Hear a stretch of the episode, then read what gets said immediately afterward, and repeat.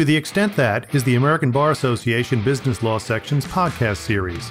Our podcasts provide general information. They aren't a substitute for legal advice from a licensed professional.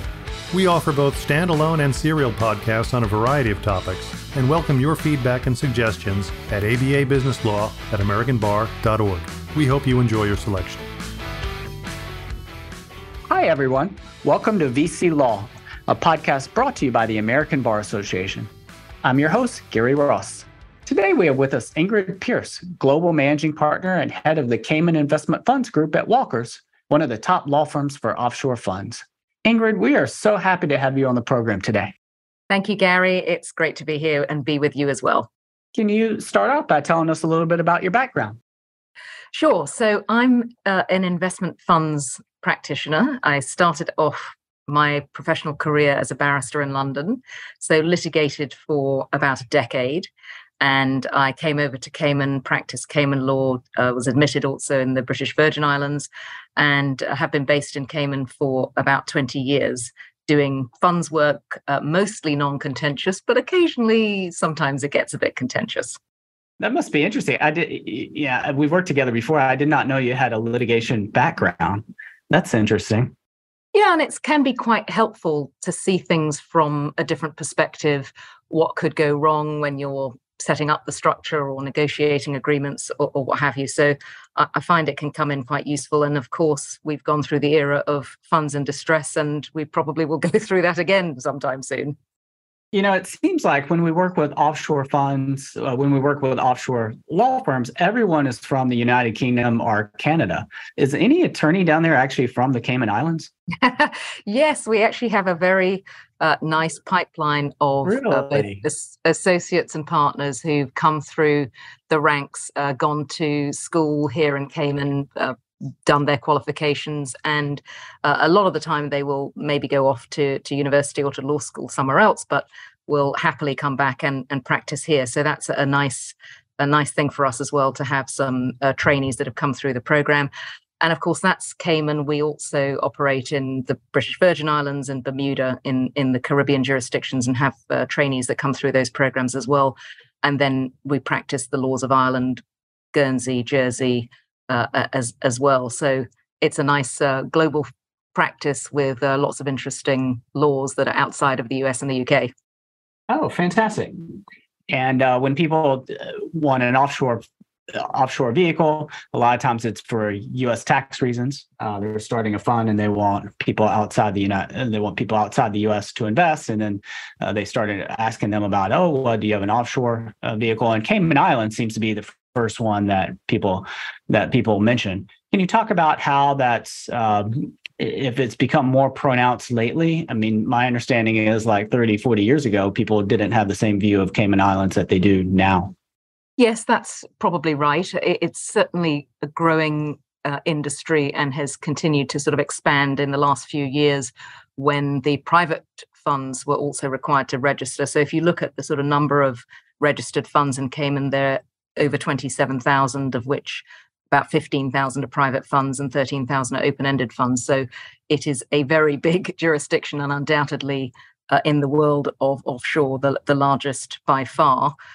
For US tax exempts and for non-US investors, it is the primary jurisdiction.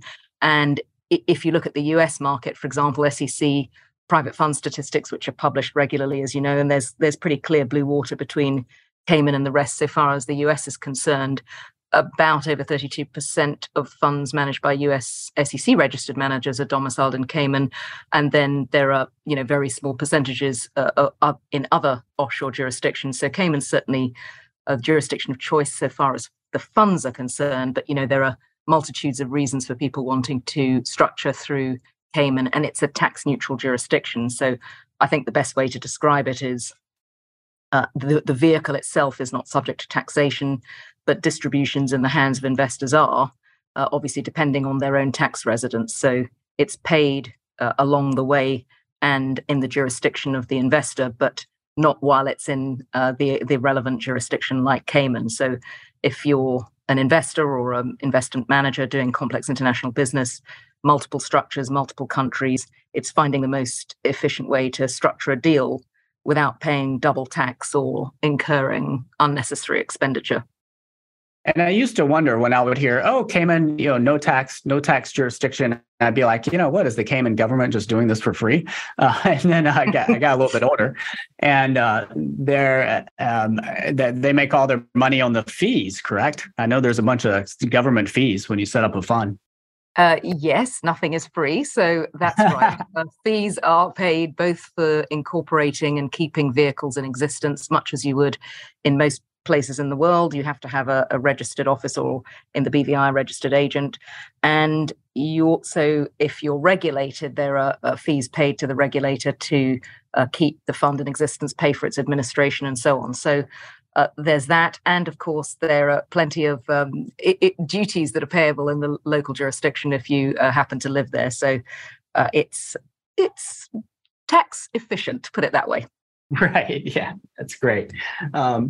Well, great. Well, let's go right into it. Why don't you talk about the various entity structures that that you all or that are available in the Cayman Islands?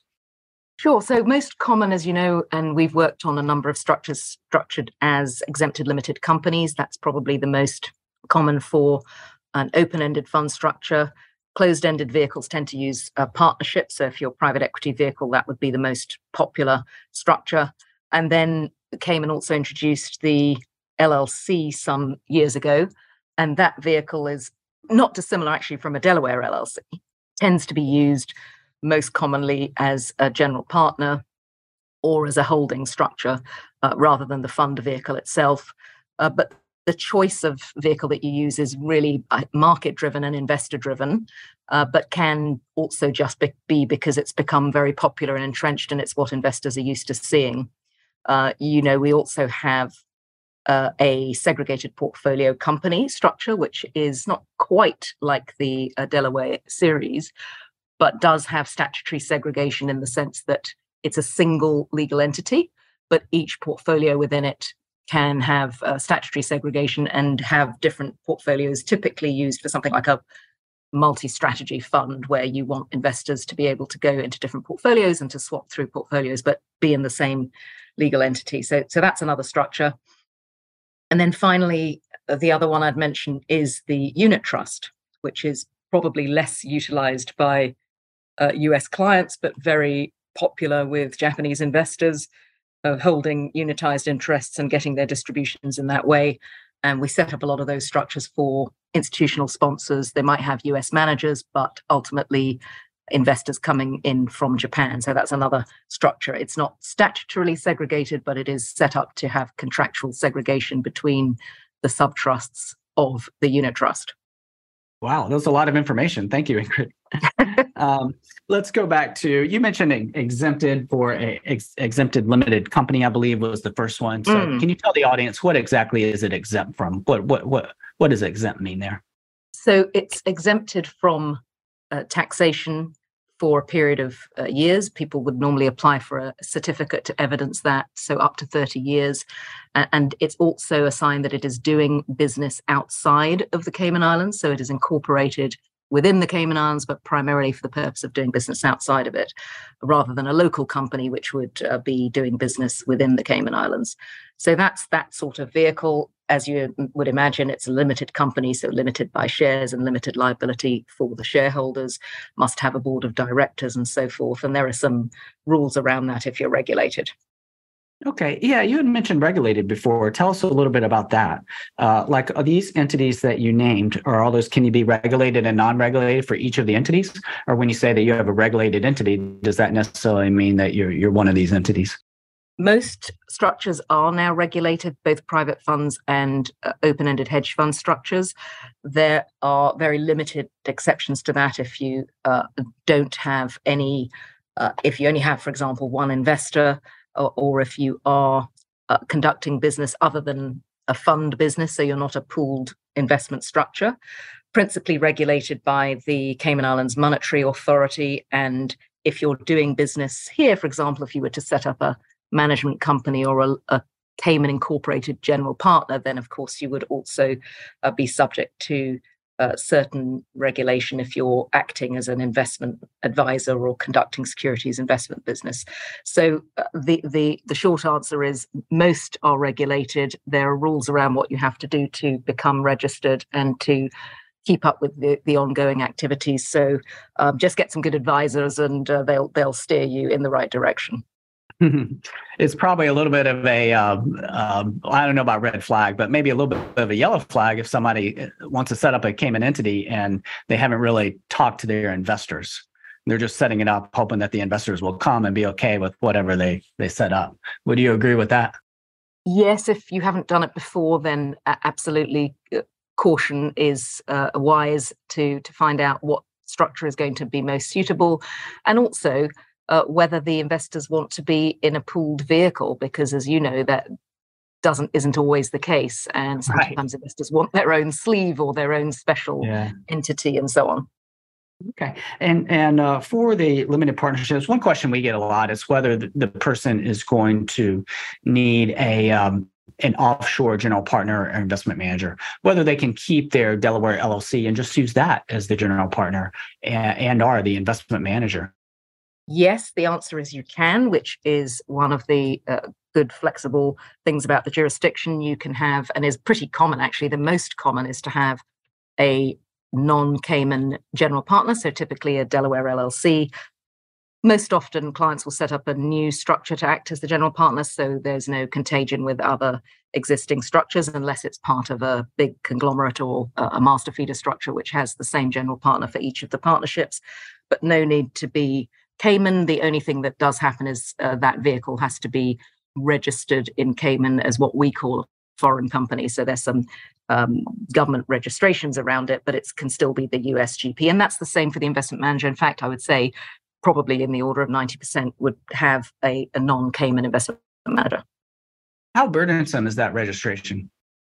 Extremely easy. You can be incorporated or registered within pretty much 24 hours, as long as you've got the right documents. Oh, okay. And talk to me about kind of local requirements. One question we get, well, are we going to have a Cayman director? Are we going to have someone going to have to move there? And sometimes people volunteer to move there. But what are the what are the requirements in terms of like actually having a presence in the Caymans? It's lovely to have people move and have boots on the ground, but actually not required. And although it is market practice to have Cayman-based directors on a fund, and that is over 2/3 of funds will have directors that are both independent of the investment manager and based in a jurisdiction of the domicile of the fund. So you probably would have two independent directors and possibly one associated with the manager. And typically the independent directors would be Cayman or somewhere else. However, it's not actually a legal requirement. So people can have directors that are both in their own jurisdictions or affiliated with the investment manager. It's more of an investor issue, really, as to whether they're looking for independent governance and how that ought to be set up with directors and oversight that's not part of the management company. I'm always impressed with the quality of the directors, the potential directors. Every time we need a director down there, like we get all these resumes and it's just amazing. They're all like just sterling resumes. Must just be, I mean, sometimes I feel like there's just director candidates and lawyers down in the Cayman Islands. There are lots of directors who have experience in other industries before they became independent directors. So many of the professional services institutions, whether they are accountants, auditors, they've done practiced as lawyers or been in some other area of governance, bankers and so on, will do that as a professional business. So the quality and the experience is usually pretty high. Yeah. Well, tell us a little bit about like what drives whether someone is going to be in Jersey or BVI. I guess in particular, Cayman and BVI is one question that we get. Hey, what are the pros and cons of that? And some of these other jurisdictions, like what would drive you all to recommend that someone not have a Cayman fund, that you have one of these other jurisdictions? The choice is always investor driven, and that's because it will depend on what the benefits are for them to structure in a particular place. There are also some of the providers might be, for example, if you're based in Europe, even if you wanted to invest through a particular type of structure, there may be an intermediary or a manager or principal that's based in one of those other jurisdictions, and it's actually just easier and a better structure to hold that particular investment through, for example, a Jersey or a Guernsey structure. But for Cayman, the choice is usually because we're talking about a US market, so very North American and Asia-based market that looks to use Cayman as a structure. It's obviously a sophisticated jurisdiction, well-developed legislative framework and so on, all based on English law. And as between Cayman and BVI, they're both popular and well-understood jurisdictions. I would say that at BVI, similar rules apply. There are some differences. It's considered less expensive from a regulatory perspective, so it tends to appeal more to startups. And for market share, BVI has about 1% of the US registrar managers that's set up in BVI, whereas in Cayman, as I was saying earlier, it's over 32%. So Cayman tends to be more used as a funds jurisdiction and BVI more as a company jurisdiction for other purposes. But both are well known. And the other, of course, advantage is having the sorts of service providers that have international standards and both sort of well-regulated with sensible regulators. I think the other thing that investors and particularly investment management industry is looking for is a stability in a jurisdiction where you know that the rule of law applies, and if there is an issue and you have to litigate, that those cases will go through a competent court, that the courts of the jurisdiction are familiar with financial services and dealing with investment funds, which obviously they are, and have many of the well-known cases, both in corporate law, investment funds, and frankly in the insolvency space related to investment funds have been litigated in both jurisdictions. And the final court of appeal is to the Privy Council in London. So I think market participants generally have high confidence in the jurisdiction. Talk a little bit about KYC. My understanding is the KYC is a little bit more, I don't know what the word, thorough in the Cayman Islands versus the other jurisdictions. Is that true, or is that just kind of something that's gotten out there somehow? KYC is the bane of most people's lives at the moment. It's certainly a very high requirement in Cayman, and perhaps contrary to what people might think is much more onerous than it is in the United States. I would say it's a sort of trap for the unwary if you are not ready to produce all of that information. Obviously, these jurisdictions are very concerned to make sure that people not just know their customers, but have all the relevant information to ensure that that information is both current and that they don't have any issues or red flags themselves. So once you get used to it, it's fine, but it does take time and the compliance burden is high. So something else to watch out for if you're talking about knotty issues or things that people might not expect that are going to take longer than they think. Now, out of all the jurisdictions that Walker's is located in, is KYC most thorough in the Cayman Islands, or is there another jurisdiction that is right there even more so? I would say all of the jurisdictions have high requirements. If you look at, for example, Ireland, the requirements there are no less onerous, and the regulator's obviously very thorough. So it's not a case of anybody trying to go to a different jurisdiction because of KYC requirements. I think it's just a global issue. Okay. Does BVI's KYC is similar to Cayman Islands? Yes, they do. They also have a pre-approval registration regime for funds. It does happen quite quickly. You can get approved by the regulator within about a week sometimes, but nevertheless, it is a pre-approval as opposed to a pure registration regime. So, yeah, all the jurisdictions have got their own requirements. All right. Well, let's talk about how much time to set up an offshore vehicle when you get the call in, either from the law firm or from a potential client. What do you all tell them in terms of how much time it's going to take to set up an investment vehicle and get it up and running? It can take as little as a month. That would depend on how far the investment manager has already been established, how experienced they are, whether they have all of their own entities and structures set up already, if they've pre-negotiated agreements with their administrator and their auditor, they know who they're going to be. Those things take the most amount of time.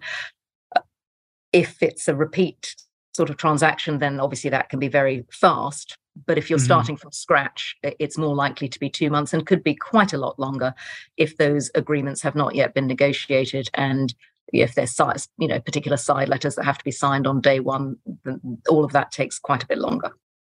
Mm-hmm. And if people are looking to set up an offshore investment vehicle, whether Caymans or somewhere else, what are some pitfalls or trouble points that they should be aware of, things that would help you all out kind of for them to already know or be prepared for? Oh, lovely question. People, I think, underestimate a little bit how long the onboarding process takes, not just for firms, whether it's in the US or in Cayman or wherever, but also of their other service providers. So administrators, making sure that they know what services they provide, who is going to do the AML, is it going to be the administrator who will take that on, who's going to act as the AML officers, is the client qualified to do it themselves, all those sorts of things. So lots around governance, I think people could pay a little bit more attention to. And of course, taking the time to ensure that you have the right composition on the board if it's a corporate vehicle, that you go through that selection process with some care and that you have the right mix of skills for the nature of the fund strategy. One other point I'd probably make is we get asked a lot about the terms when a fund is being set up, and people tend to say it's all very straightforward. There won't be any sort of special issues. And the terms are going to be the terms. There's going to be a certain degree of liquidity. And we have found, just looking at the fund surveys that we do of our own clients and what has been popular, is that redemption periods can be quite frequent. And obviously that's great from an investor perspective. But if the underlying assets in the portfolio don't really match the liquidity, then you can have a problem. So we always advise clients to try to put in as much as they can in terms of mechanisms to manage liquidity if the time is needed. And that time could be at any time during the life of the fund. And it's no longer a sort of last resort, although nobody wants to do it. But you need to have those mechanisms in place in the documents, otherwise you won't be able to control the flow of liquidity when it's needed. So I would say the rules change, market practice evolves, so just get the right experts, get the advice from the horse's mouth, and don't rely on you know, rumor or anecdote, otherwise you could go badly wrong. Now, how hard is it to change a term after, you know, maybe not midstream, but after a couple of years? You know, here in the US, we don't have to file our PPM, right? So it's not the best thing to like change a term like you're talking about, you know, investment period or something else if they need that. You know, we can amend the LPA. Obviously, we need investor consent most of the time, but it's not like we have to do a government filing or anything like that. I know some jurisdictions, Mauritius, you've got to actually file the PPM. Now, in Cayman Islands, if somebody wanted to change, let's say a fundamental term in the in a document. Is that a difficult process? Is there any government filing that has to be due, or is it kind of like here, you just need investor consent? Not difficult, but you do have to file any material amendments to the PPM within a short period of time, and obviously go through the process of making sure investors are notified. If it is something fundamental, as you would in the US, you get the relevant thresholds of consent. If you also need to change your constitutional documents, so your memorandum and articles of association, which hopefully you don't if they've got enough flexibility in them when they're first drafted, but if there's a term that's baked into the articles that needs to be changed, yes, you have to get a shareholder's resolution in order to do that. And when I say shareholder, it depends on who controls the votes, but the voting shareholder has to consent to that change, and that must be refiled. Okay. Talk to us a little bit about management shares and allocation shares. That's come up in our practice a little bit lately in regards to segregated portfolio companies. And so we get the question of whether the management shares can be split, allocation shares, you know, how they're doled out, and whether the fees kind of follow that. And I'm really not super familiar with the whole management shares and allocation shares. So if you could tell us a little bit about that. Sure. The management shares are typically issued to the investment manager or an affiliate. And for the most part, they would carry the share rights. So they would have the right to vote, but not economic rights. So that doesn't necessarily follow. And you'd pay the management fee as a contractual matter under the investment management agreement. An allocation share could be issued for the purpose of receiving the allocation. And so that would more closely track the actual fee that you described, although it could be paid via a different mechanism. So there are different ways to build it in. And I would say the most common that we would see is a management share, but not itself carrying anything other than voting rights. Mm. And is that relevant only for segregated portfolio companies or for all the entities that you talked about before? All the corporate entities. All right. Well, great. Well, Ingrid, thank you so much. Is there anything else that will be helpful for folks to know? No, thank you, Gary. That was great. Lovely chatting with you. And I would say, as I said at the beginning, people have questions. If they want to speak to Walker's, that's terrific. Or their own advisors, just take advice and that will be your best guide. All right. Well, Ingrid, thank you so much for joining us today. This was really interesting and topical, and we hope to have you on the show again. And enjoy the rest of your day. Many thanks, Gary. Nice to chat. Yeah. And to the listeners, thank you for joining us for another episode of VC Law, brought to you by the American Bar Association. Thank you for listening to the ABA Business Law Section's podcast series, to the extent that the section offers a robust collection of content. To explore more about this topic or to learn about joining the section, visit ambar.org/bizlaw. That's BIZLAW.